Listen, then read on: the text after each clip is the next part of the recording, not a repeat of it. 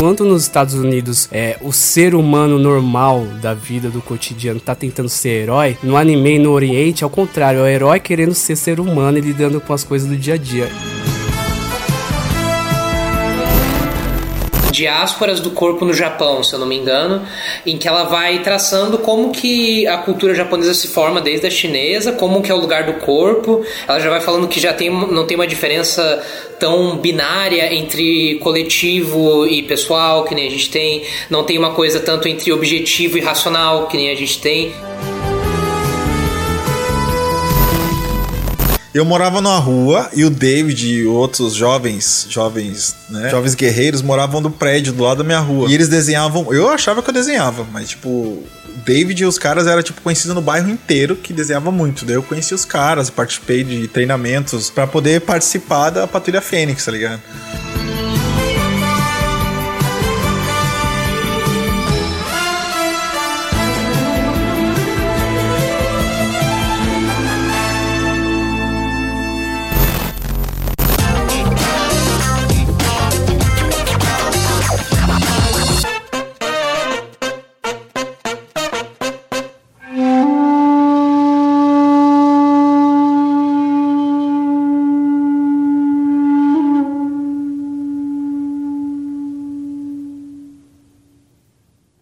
Então sejam bem-vindos ao episódio número 13 do Trama Podcast. Eu sou Luiz Nascimento e hoje estou aqui com João Guilherme, David Araújo e Eduardo Camargo. E nós embarcaremos para a Ilha da Caveira para juntarmos as esferas do dragão e impedir Okira de destruir o Ecomundo e todos os universos.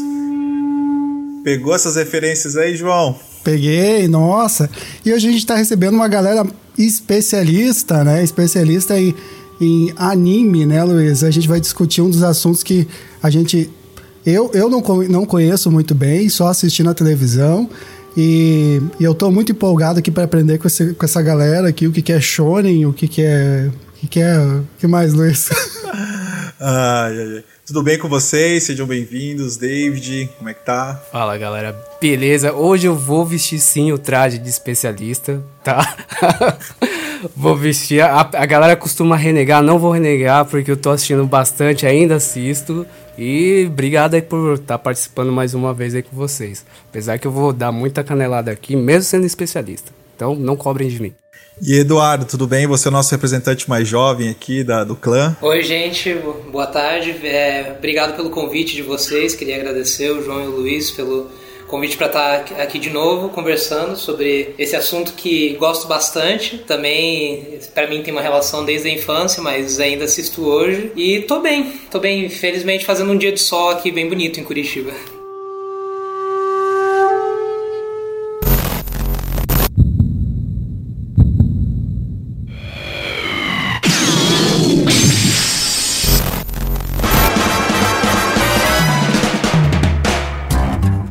Eu queria, para provocar mesmo, a gente tentar, nós quatro aqui, definirmos ali um conceito básico de que, do que é anime, né? Por exemplo, a gente, popularmente, ele é conhecido por ter personagens com olhos grandes e, e serem histórias de ação, né?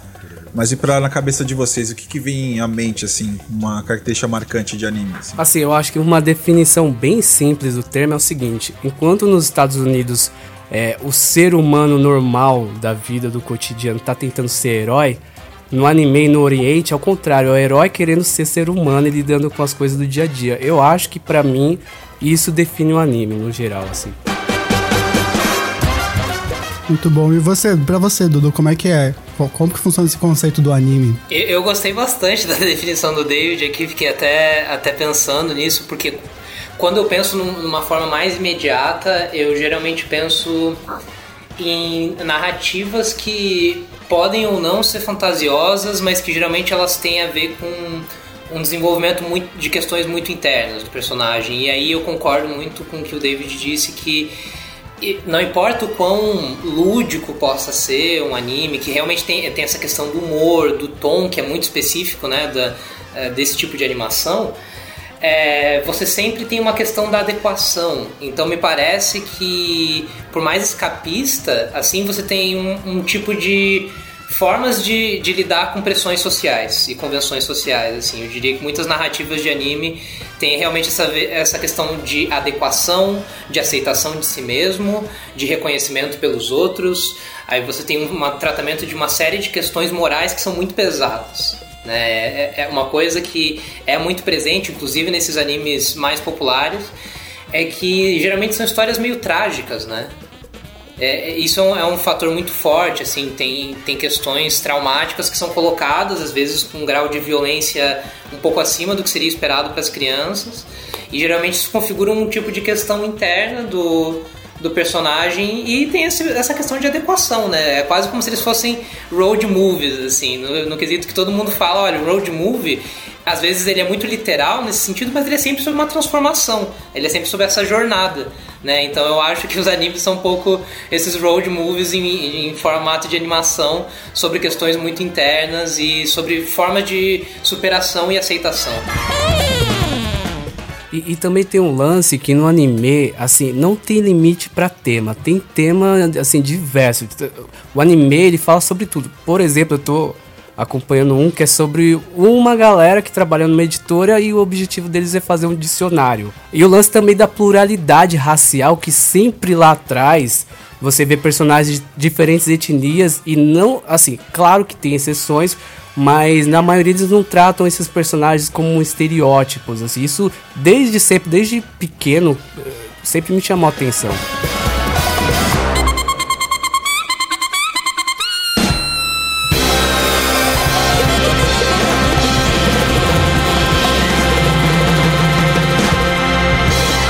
Pikachu?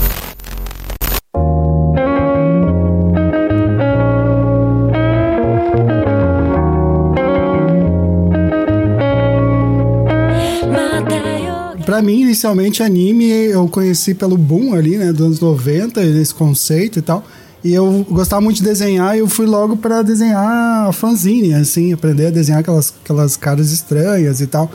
E, e o anime, para mim, o engraçado é que o anime, apesar de ele ter um desenho muito simples, ele sempre teve um, um, um, umas, umas, histórias muito complexas, né? E é fazer um contraponto às histórias ocidentais, que são normalmente histórias bem infantilizadas, nunca chegam a pontos de, por exemplo, nunca tocam em sexualidade, nunca tocam em em certos pontos como violência, ou tra tratam a violência até como uma forma mais de. só, só de entretenimento, né? A gente tem animes, por exemplo, que nem o, o Evangelho, que problematiza a violência e tal. Então, a gente vai ter coisas bem interessantes dentro desse, dessa mídia, que é, para mim era muito diferente, assim, cara. Eu sempre achei interessante esse outro lado de fazer, produzir imagens, né? Até hoje em dia, eu, eu recentemente comprei uma reprodução do, da Onda, né? Do. sempre esqueço o nome dele. Katsushika Hokusai. Eu tive que anotar também. É, do Hokusai. E a arte oriental, ela sempre tem uma, uma potência, né? Que os animes, os animes, de certa forma, absorveram também essa potência de, de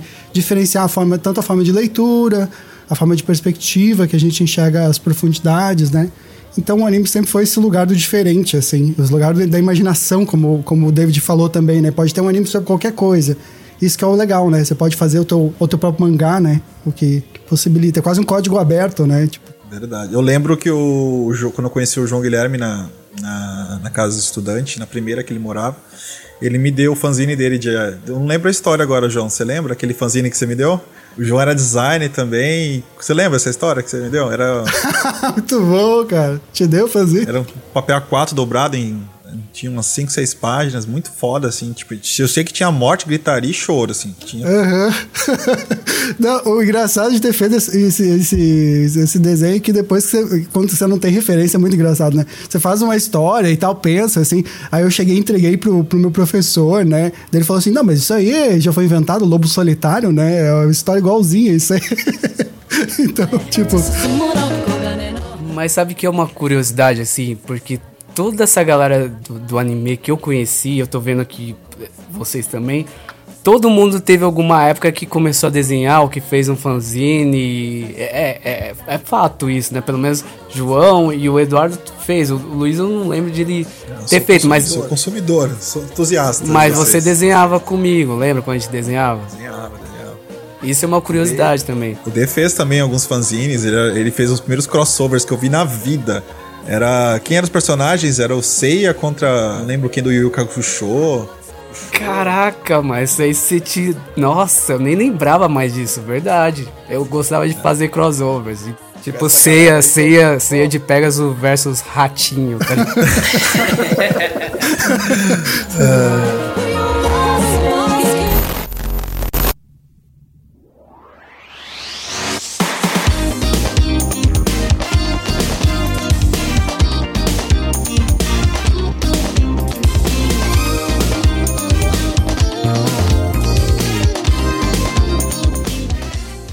sabe uma coisa, eu lembro assim, tipo, 86, 85, quando eu tenho minhas primeiras lembranças de assistir, consumir, eu achava que, tipo, os animes funcionavam assim, era o mesmo ator que era desenhado e ele participava de várias séries. Eu tinha isso com, sei lá, 6, 5 anos. Eu ficava, nossa, é o mesmo cara daquele outro desenho, e ele tá nesse, e deve estar tá no próximo. Eu tinha essa visão, assim, porque tem uma semelhança, assim. Hoje já tem uma variação maior, assim, de traços e até de estilos, mas eu lembro de uma época nos anos 80 que era tudo meio, muito parecido. Ou minha cabeça também não tava. Não, mas era parecido. Eu lembro do Samurai Wars que tinha um personagem igual o Seiya, cara. Eu pensava, meu, o que, que o Seiya tá fazendo no Samurai Wars, tá ligado? tá ligado? E às vezes acho que o dublador era o mesmo, tá ligado? tipo, você fica, e, e, é isso que assim, isso que ferrava a minha cabeça, porque geralmente os dubladores eram o mesmo. Eu falei, cara, esse cara não tava lá naquele outro anime, cara. Pai, me ajuda aqui, pai.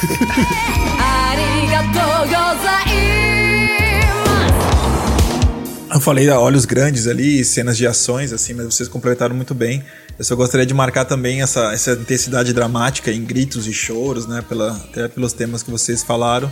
E a, a, música também sempre me marcou, assim. Parece que era, era música, assim, cara, profunda, assim, que era muito, muito boa, sempre muito boas, muito fortes.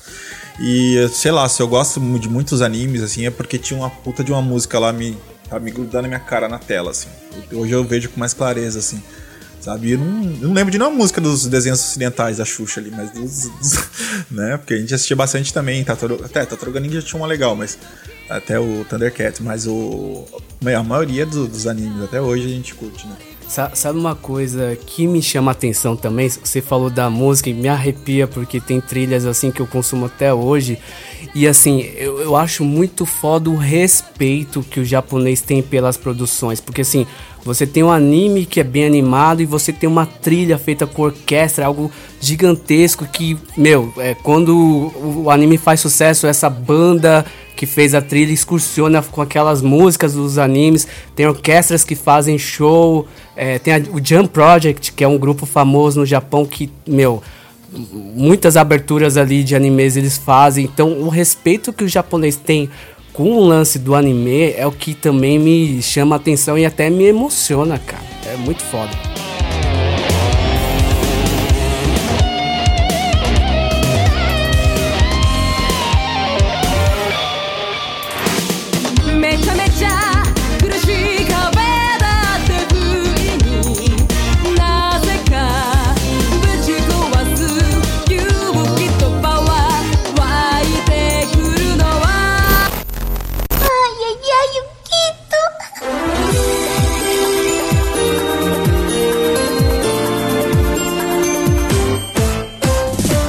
Até é importante que eles, lá no Japão, o pessoal consome um, a mangá, né? Tipo, a gente adulta consome mangá direto. Tipo, é uma coisa cultural muito forte, assim, de certa forma. E, tipo, a, a, aqui no, no ocidente que a gente tem essa coisa, tipo, ah, você tá consumindo desenho, é infantil. É uma coisa de adulto, na verdade, o desenho, né? É, é recentemente que a Pixar se ligou nisso, né? Acho que uns, né, lá nos anos 90, que tipo, pô, desenho pode ser coisa de adulto mesmo pode ensinar alguma coisa, pode, né, colocar alguma questão. E é, é interessante que os animes, uh, até nesse sentido de quando eles estão sendo educacionais, aí a gente pega o Estúdio Ghibli, eles vão a, a caminhos de, de tentar ensinar uma, uma relação, por exemplo, com a natureza, que os desenhos ocidentais penam muito, sabe? Por exemplo, você pega a Náusea do Vale do Vento, o, o, Avatar é praticamente o mesmo plot de Náusea do Vale do Vento, e Náusea do Vale do Vento é um desenho animado, assim, e, tipo, é uma história muito incrível, sabe? E é sobre isso. Ou você pega Páprica, né? Páprica que tem aquela história surrealista, super forte. Náusea então... é muito bonito mesmo. É, eu, eu, gosto bastante, assim, muito elaborado, né, politicamente, assim. Qual que é? Repete, por favor. É Náusea, o Vale do Vento, né? É, é, um filme de 88, se eu não me engano, do, do Miyazaki. E, enfim, se você viu Princesa Mononoke, é meio que um remake, assim. Algumas pessoas preferem, mas é a mesma trama em momentos diferentes. Eu gosto de Náusea porque ele tem uma, um traço um pouquinho diferente, umas cores que eu acho lindo, assim. Mas é isso, né? Total natureza, desastre nuclear e esses temas, assim, bem explicitados mesmo. Né? E, assim, todo filme do Miyazaki eu choro no final. É, o Miyazaki é um deus, né, cara? É, até o, próprio o primeiro contato que você tem com o Miyazaki é uma coisa impressionante, né? Você vê aquele o Princesa Mononoke, cada, cada pé que, o, que aquele ente dá no chão, nasce, nasce, nasce tipo a natureza, e quando ele tira, morre a natureza. Tipo, só, só esse conceito já é uma coisa, tipo, linda, sabe? Se você for pensar. Tipo assim, só isso já é uma, uma, uma outra forma de enxergar. A gente fez um programa sobre decolonialismo, né, Ruiz? É uma outra, outra forma de enxergar a natureza, né? Tipo, como, uma, como um ciclo, como uma coisa que deve ter respeito, né? Apesar do japonês, né, caçar baleia também, né? É... pra caramba, velho, pra caramba. Pra caramba, né? É. Não, e assim, eu, acho assim, essa, a, a, mídia anime, que, que assim, você tem coisas que orbitam ali, que tem o mangá, tem as próprias trilhas que, que fazem parte disso todo esse universo, assim, eu costumo dizer que foi o que, meu, fez, assim, bugou minha cabeça de uma maneira que eu só faço o que eu faço hoje por causa de, de, de anime, videogame, dessas coisas, cara. Pra mim foi, assim, foi algo que mudou minha vida, assim, o contato com esse tipo de, de mídia, assim, de uma maneira que se eu não tivesse assistido, ou tivesse tido o contato que eu tive, eu não seria quem eu sou hoje, sabe? P posso perguntar uma coisa para vocês? Eu queria perguntar para você e pro Dudu, você falou uma coisa que é muito, muito legal, que tipo, você mudou como pessoa, né? E perguntar para vocês dois, é, tive uma experiência uma vez num laboratório que eu falei assim, pô, o, um do, eu tava falando com um professor, ele falou assim, ah, eu falei, ah, nossa, é muito incrível se você for pegar os rappers atuais, porque eles não querem perder tempo para aprender um instrumento. Eles pegam um remix de um, de um instrumento ou de uma música e inserem a sua própria mensagem, ou seja, desvirtuam a, a, ideia daquela música, né? Recriam outra coisa.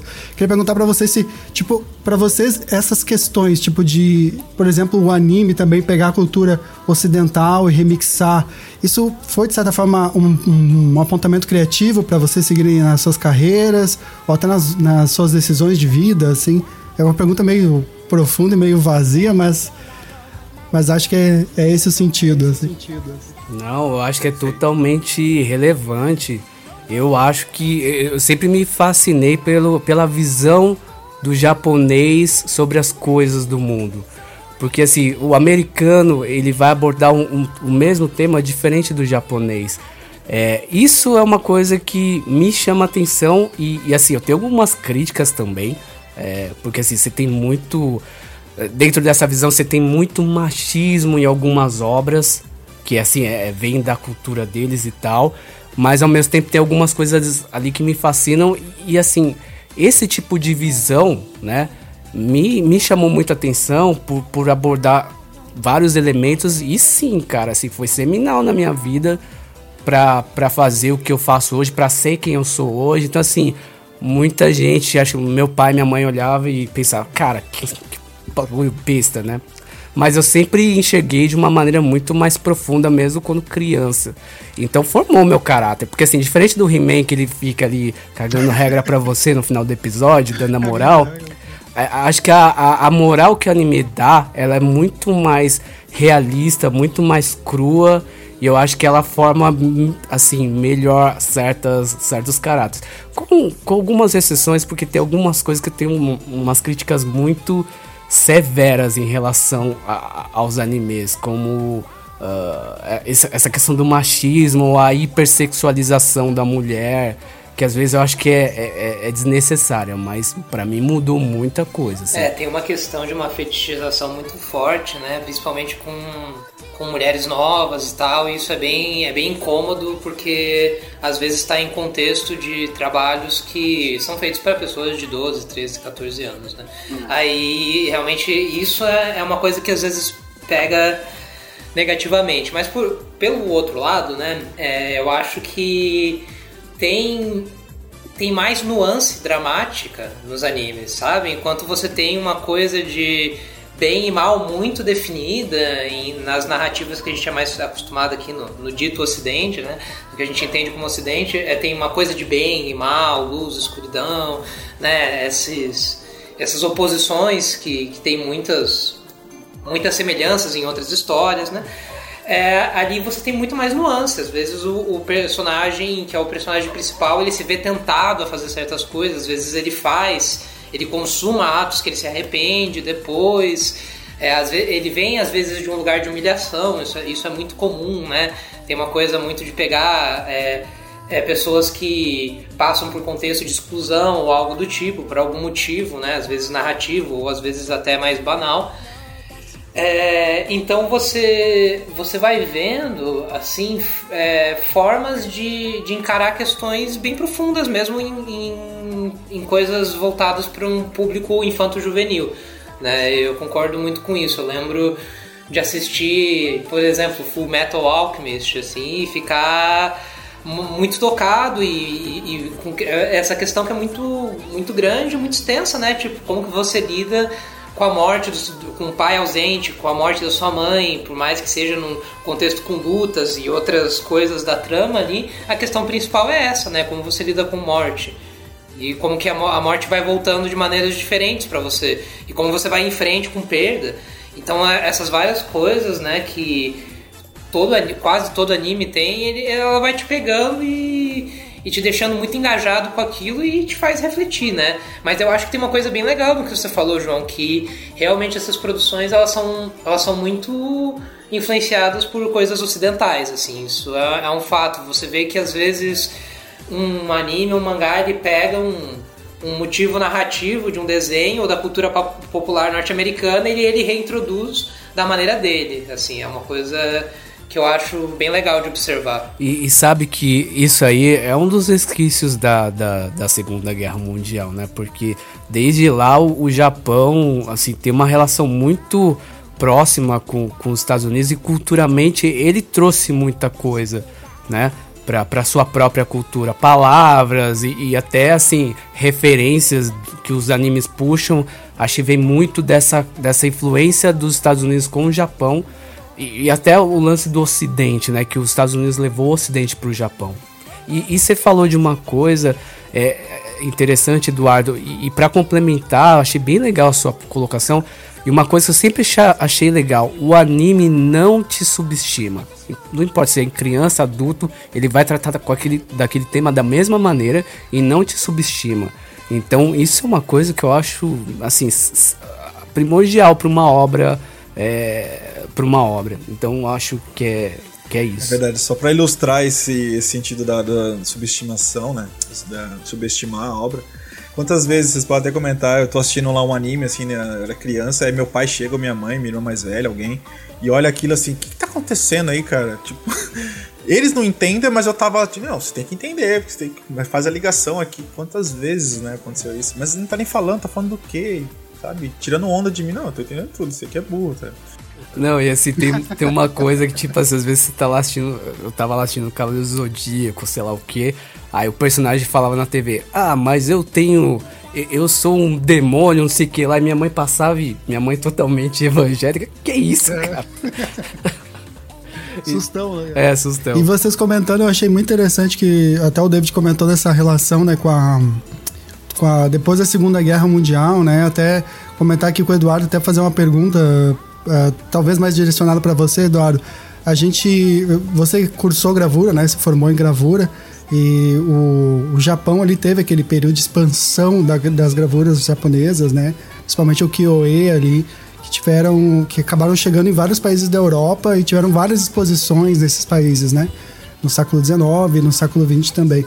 Eu queria saber assim para você assim se essa se você acredita até que essa relação de de, de influência do Japão, que de certa forma vocês comentaram, ah, o Japão se ou, também utiliza das narrativas né, do Ocidente e remixa elas e reentrega elas. Você acredita que de certa forma essa essa, essa influência japonesa ela, ela acabou tipo de certa forma dominando assim o Ocidente ou pelo menos talvez encantando o Ocidente você acredita que talvez isso, eh, isso dentro do, do teu fazer no, na gravura também te influenciou?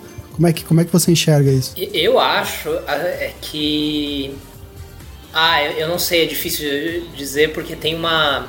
Tem esse fenômeno que eles chamam de japonismo, né? Que aí é quando.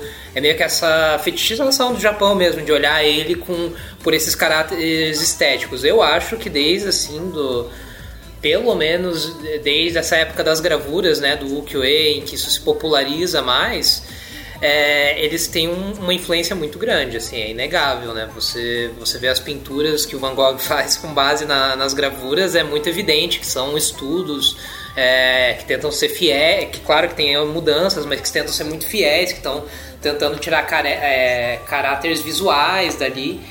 É, aí tem toda uma discussão, né, que o ukiyo-e, ou a perspectiva ali, não, ela não existe, né, ou é pelo menos uma perspectiva mais livre. Então o espaço ele é visto de um jeito muito mais plano, né? Isso tem muito a ver com, com pintura moderna, né? A questão de você não ter medo de tratar aquilo como uma superfície, né? Como algo que não tem profundidade. Isso leva outras organizações do espaço. Então eu acho que eles têm uma, uma influência muito grande nisso.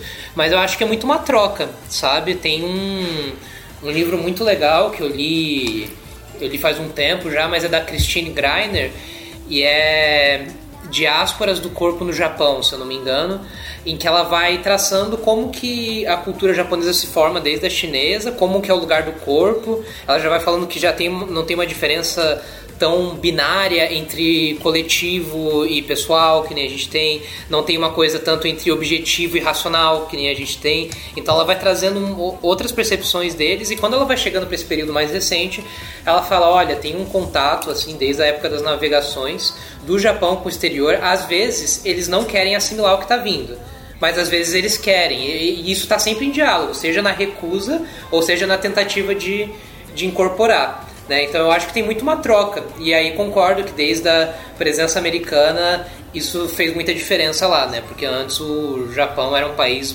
quase feudal e aí tem uma tecnologização muito forte que tem a cara deles, mas é muito muita influência do, dos Estados Unidos também, assim, sem dúvida. Então acho que é uma, uma, é uma troca constante, mas com certeza o Japão, assim, pensando no nível global, eles têm muita influência. Assim, isso não tenho nenhuma dúvida. Se for pensar até a arte contemporânea, né? É, se for pensar o Murakami ou, ou outros nomes, a gente, é, não tem fim, né? Tem muitos nomes presentes e ficou uma influência, acho que na forma de ver a arte como um todo.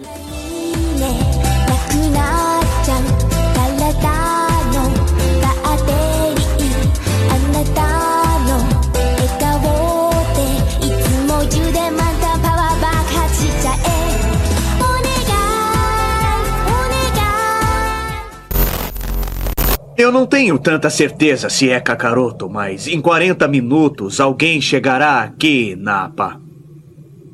E é alguém que tem 5 mil de poder de luta. 5 mil? Mas isso é impossível!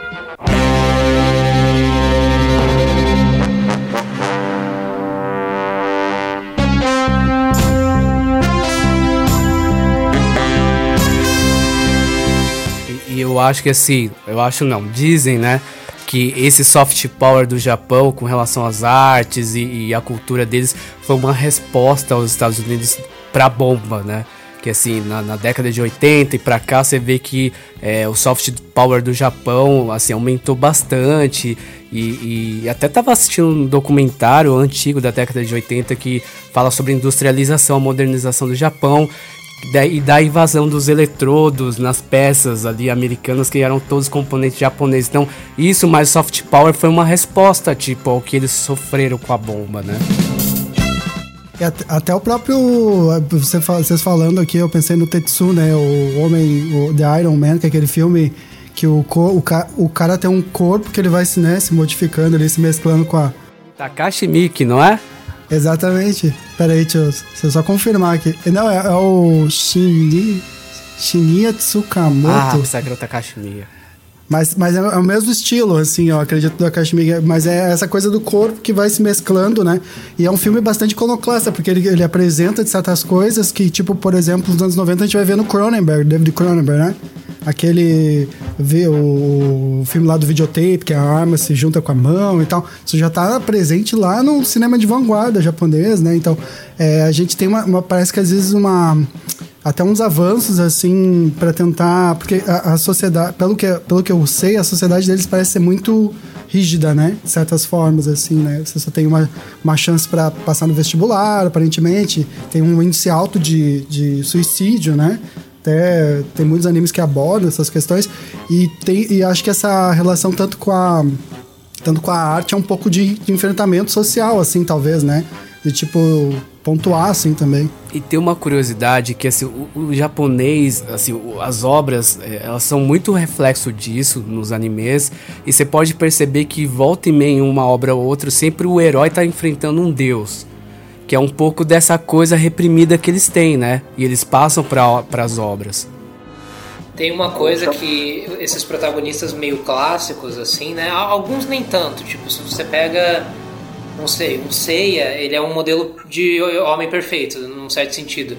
Mas aí você pega uma mudança que eu acho que talvez até vem um pouco com o Goku. O Goku ele, é uma, ele tem essa ambiguidade que ele é um alienígena, ele é completamente inepto socialmente. É, ele é muito ingênuo, né? Ele é meio burro, então ele é, sei lá, o homem mais forte do mundo, mas ao mesmo tempo ele não se enquadra completamente ali. Aí você tem o Naruto que aprofunda isso, que assim é um, é um tem a, a raposa lá, o demônio dentro dele, mas ele é completamente odiado justamente por causa disso, né? Então você tem uma você tem claramente esses personagens desajustados, né? Que, que não se encaixam e dá pra ver que isso é completamente pressão social. Tem e, até em, em animes que não são focados nisso, você vê que às vezes os personagens tiram notas ruins sabe? Que eles não vão bem na escola. Então você vê que essa, essa cobrança de aprovação, assim, de super excelência, é, ela tá muito numa, num subtexto, assim, às vezes, das narrativas, mas que geralmente ela tá lá. E assim, Goku e Naruto, péssimos pais.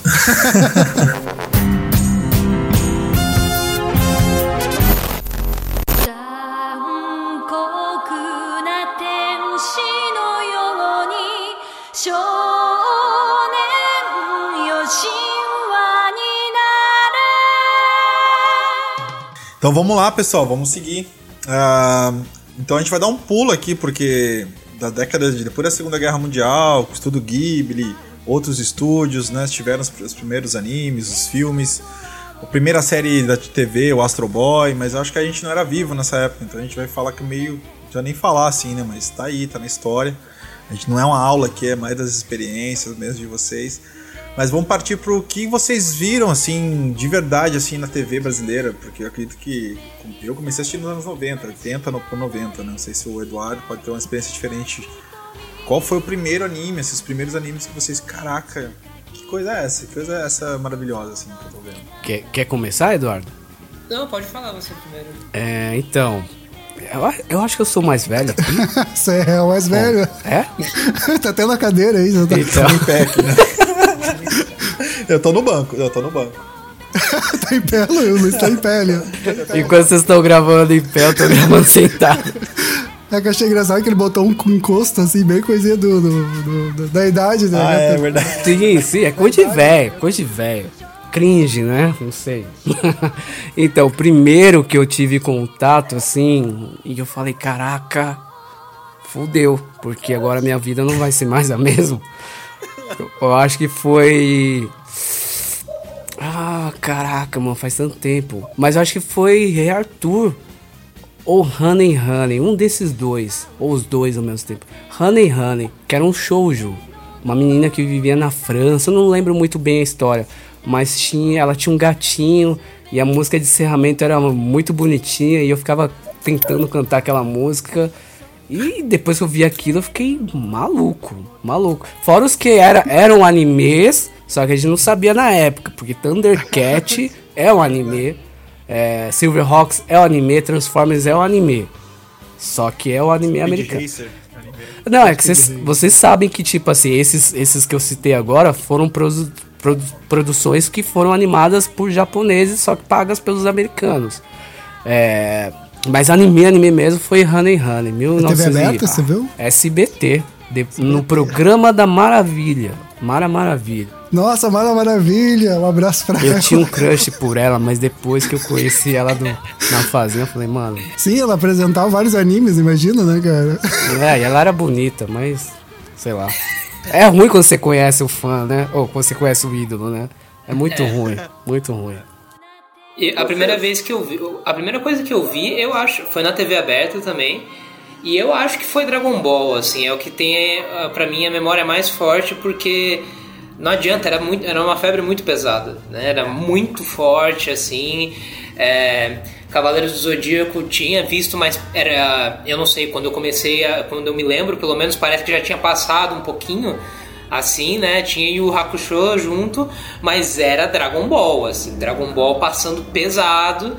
E aí, quando eu comecei a me inteirar mais, assim, para além, pesquisar no computador, é, foi o momento que a, a Panini começou a publicar Naruto. A Panini começou a publicar Naruto, mas eu li online e comprava, não comprava tantos, assim, comprava às vezes alguns, porque eu não tinha dinheiro, mas eu lia muito online. E também começou a passar é, na Globo, né? Começou a passar na Globo por um bom tempo. E aí eu comecei a ver e, e foi nessa época que eu acho que eu tinha uns 11, 10, 11, 12 anos, né, em algum momento desses anos, que aí eu comecei a aprender a fazer downloads. E aí eu baixei os meus primeiros RMVBs pra ver... É, nossa, tipo, sei lá, tinha 200 mega, nem lembro, eram arquivos pequenos, né, para arquivo de vídeo, aquela coisa tudo pixelada, mas aí aprendi pra conseguir assistir outras coisas, aí vi Full Metal, aí vi Naruto. Calma, calma, calma, calma. então, Dragon Ball, Dragon Ball Z, foi era Dragon Ball Z, era Dragon Ball que que era? Qual Dragon Ball? Aquele da Globo, do Qual o nome daquele da Globo que tinha o Mas qual saga do céu, lembra? Eu acho que a primeira que eu lembro é a do Freeza. Do Freeza? Nossa, é a primeira- do Freeza. é- Meu Deus. Eu lembro de Dragon Ball também, mas eu não sei se passava em horários diferentes ou se eu via em algum momento um e via o outro. Pra mim parece que ter assistido Dragon Ball e Dragon Ball Z foi meio paralelo. Assim, eu, eu lembro, eu lembro a, saia- a saga dos Saiyajins, quando aparece o Vegeta. O Vegeta é vilão, assim. E isso pra mim foi um momento bem marcante assistindo o anime, assim, um momento que é o Goku começando a ficar forte e aí ele toma uma surra do Vegeta, assim, e é uma e, e é um episódio que ele toma uma surra enorme, assim, e, e são, é, é o Goku, o Kuririn e o e acho que o Raditz que corta a cauda do Vegeta que tem que lutar contra ele e quase todos morrem, assim. E eu sou vítima do efeito Mandela, viu? Por causa de Dragon Ball. que efeito Mandela, cara? Você nunca ouviu falar do efeito Mandela, João? O que, que é isso? Explica aí, Eduardo. Aí eu vou explicar qual é o episódio que eu fui. Eu descobri no YouTube, mas basicamente o efeito Mandela é essa ideia que algumas pessoas têm a memória que o Mandela morreu eu- em uma data que, não, que ele não morreu, sabe? Numa época que ele tava vivo, assim, eles achavam que ele tava morto. E aí começa a ter esse conflito de informações de pessoas que acreditam muito numa coisa e elas, come... elas lembram a coisa de um jeito e elas vão checar e é de outro. E aí tem um grupo grande de pessoas que tem esse mesmo. E aí, enfim, tem casos que você encontra de muitas coisas, marcas, memórias, coisas que você se lembra e você vai checar e estão errados, mas parece que você tem a memória mesmo. Tem um caso forte da Lady Di, né? Parece que todo mundo viu a, a ela lá na- nos destroços, né? Isso ninguém viu, ninguém não tem nenhuma foto. Eita, que creepy, hein, Luiz? Deus do céu, já, já mudou o ritmo do episódio, virou terror aqui. Não, sério, tem essa esse, esse fenômeno. Esse fenômeno, tipo, como se tivesse feito com os destroços. Meu ninguém viu, ninguém Deus, tirou Luiz, não nada. fala isso, eu vou, vou tá, tá Mas como? anoitecendo aqui, Luiz. Mas não existe, mas a galera acha que existe. Então, Isso na Inglaterra fizeram pesquisa assim, lá e o pessoal acha, não, eu vi, eu vi, viu nada, ninguém não tem nada disso. O meu foi assim, cara, é, assim, nada na vida vai me fazer pensar que isso não aconteceu. Mas pra mim era o seguinte: 10 da manhã, o Goku ia fazer a transformação Saiyajin 3. Ele ia fazer a transformação. e as duas torres caíram. É, é, assim, na minha cabeça não consigo pensar que isso não aconteceu. Pra mim é fato. Mas eu sei que eu posso estar muito errado também. Mas é, Pra mim aconteceu isso. Com você aconteceu isso? Só eu sou maluco, o Eduardo? De- eu lembro de saber, mas eu acho que eu não tava assistindo no momento que aconteceu, porque dizem que tava passando outra coisa, né, na TV. É, mas assim, pra mim, mano, tava lá o Goku aqui, mano, fazendo a parada e tal, e cortou. Musiquinha do plantão e as torres caindo. E a galera fala que não aconteceu, mas na minha cabeça isso é muito real. Nossa, que trauma, cara. Não, é louco, é louco, porque eu acho que eu sou maluco desde então, velho.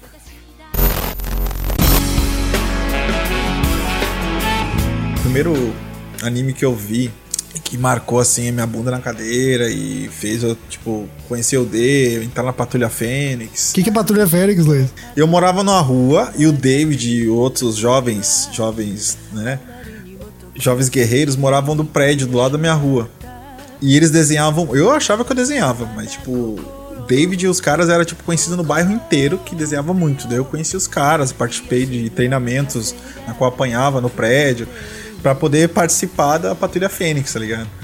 Então a gente era um grupo de jovens guerreiros que combatia o crime no Inácio Monteiro.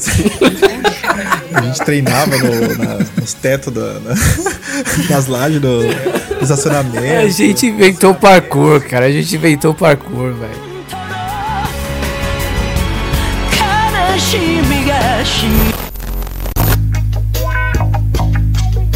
Eu era, eu era esportista, então eu, eu não passava vergonha, não. Eu assisti os Super Campeões, que daí eu me, eu me turmava, me turmava legal. Você viu lá o Tsubasa, tá ligado? Nossa. Putz, eu odiava esse anime, cara. Meu Deus, eu nunca entendi qual que é a lógica. Eu gostava porque pra mim era uma coisa muito atípica ter um anime sobre futebol. Eu achava, cara, é, é incrível como eles resolvem as coisas, tipo, nos treinos, assim, o chute de, de trivela, né? Até uma invejinha que eu tenho até hoje do Flamengo e do São Paulo como times, né? Era ter, ter aparecido ali no Tsubasa ali, que é os Super Campeões. Porque o Oliver vai. O Oliver vem jogar no, no Brasil, no São Paulo, e enfrenta o outro, outro craque, né, do time do Flamengo, assim. Isso. Cara, que dor no cotovelo, assim, caraca. Oh, a- até o- a seleção japonesa, ag- a seleção alemã, que foi convocada para a Olimpíada agora no Japão, eles fizeram uma, uma vídeo promocional colocando todos os jogadores convocados em forma de anime, cara. Que lindo que ficou, velho. Que foda,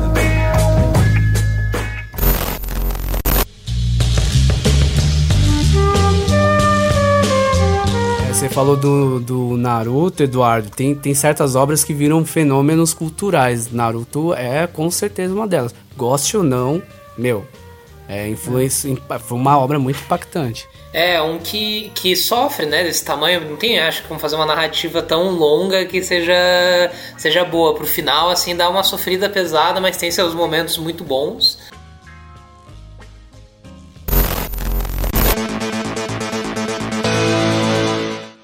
Bom, ah, fazer aqui um desafio pra vocês aqui no final do programa. Se vocês pudessem indicar três animes pra galera aqui, pra galera começar a assistir anime, galera que tá ouvindo, né? Que quer se aventurar pelo anime. David, a palavra tá contigo. Vamos lá então. É sempre muito difícil isso, mas vou, vou- vou passar três, né? Sei lá, Jojo Kimi Naboken é sensacional porque é o shonen levado à última potência absurdamente. É, esse é um deles. Ah, um, rec- um recente, ah, Jujutsu no Kaisen. Assistam o, o dublado porque é muito bom. Qual é o enredo? Qual é o enredo? O Enredo é um Battle Shonen, só que ele é um Battle Shonen que ele é meio. É, Ele usa a linguagem do Battle Shonen, mas ele O tem que é algo... Battle Shonen? Eu sou ouvinte. Battle Shonen Orelha. é tipo esses animes que tipo, tem um, um trio de pessoas que tem que cumprir missões, enfim. É mais ou menos assim, explicando porcamente. O Naruto é o Battle Shonen, o Bleach é o tipo de Battle Shonen, e o Pokémon não. é, aí você me pegou aí, não sei. Então, é, Jojo, é, Jujutsu no Kaisen, que é o mais recente aí, e um é pra, assim, um pra te destruir, ah, destruir sua alma. É o NHK no Yokoso, que fala sobre a questão do hikikomori. Não sei se vocês conhecem esse termo em japonês. É, hikikomori é, é uma galera que não tem uma depressão profunda e não consegue sair de casa.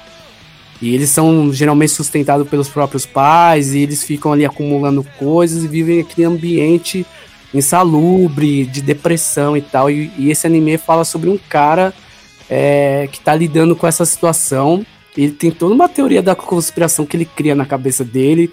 É um anime muito psicológico e muito triste também. Triste. E, e, é um anime que não sei se todo mundo conhece. E assim, é, é um desafio assistir porque o final, tem, um, tem uma parte do final ali oh. que é muito foda, cara. Muito emocionante, assim.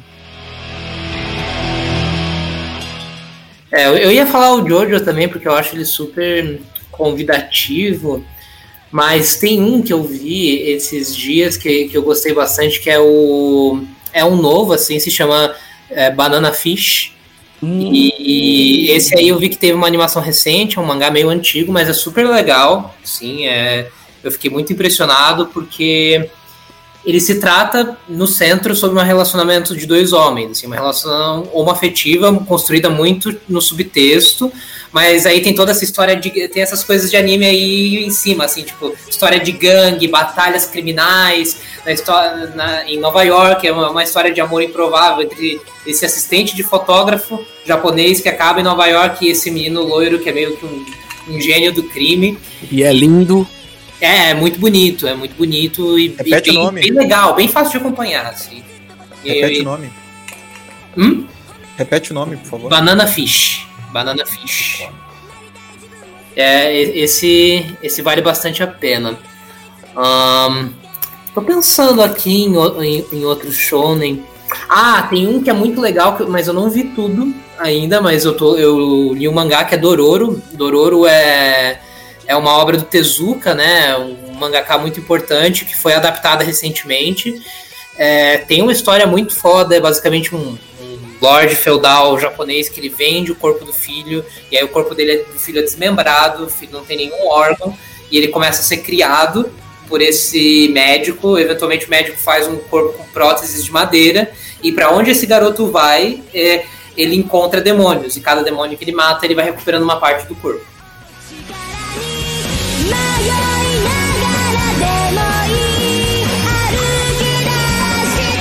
Eu... Não, então a gente tá indo pra reta final, né, Luiz? Foi muito bom essa conversa, já passou. Nossa, nem vi o tempo passar. Uh, e assim, uh, eu adorei conversar com vocês, aprender, né? Uh, sobre anime, sobre as experiências de vocês.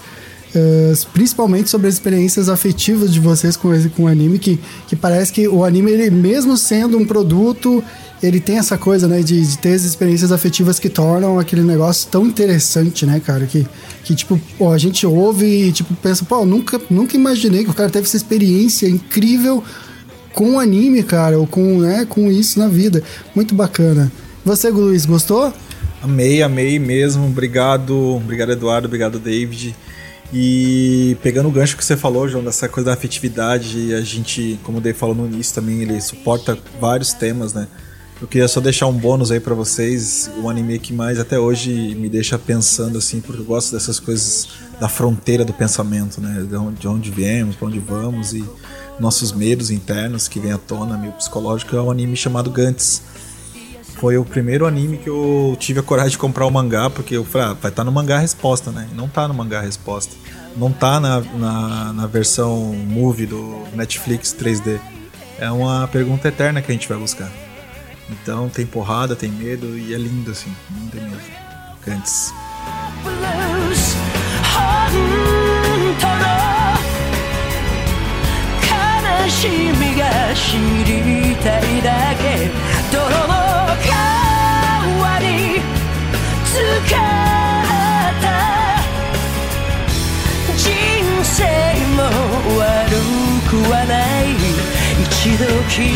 Thank. what love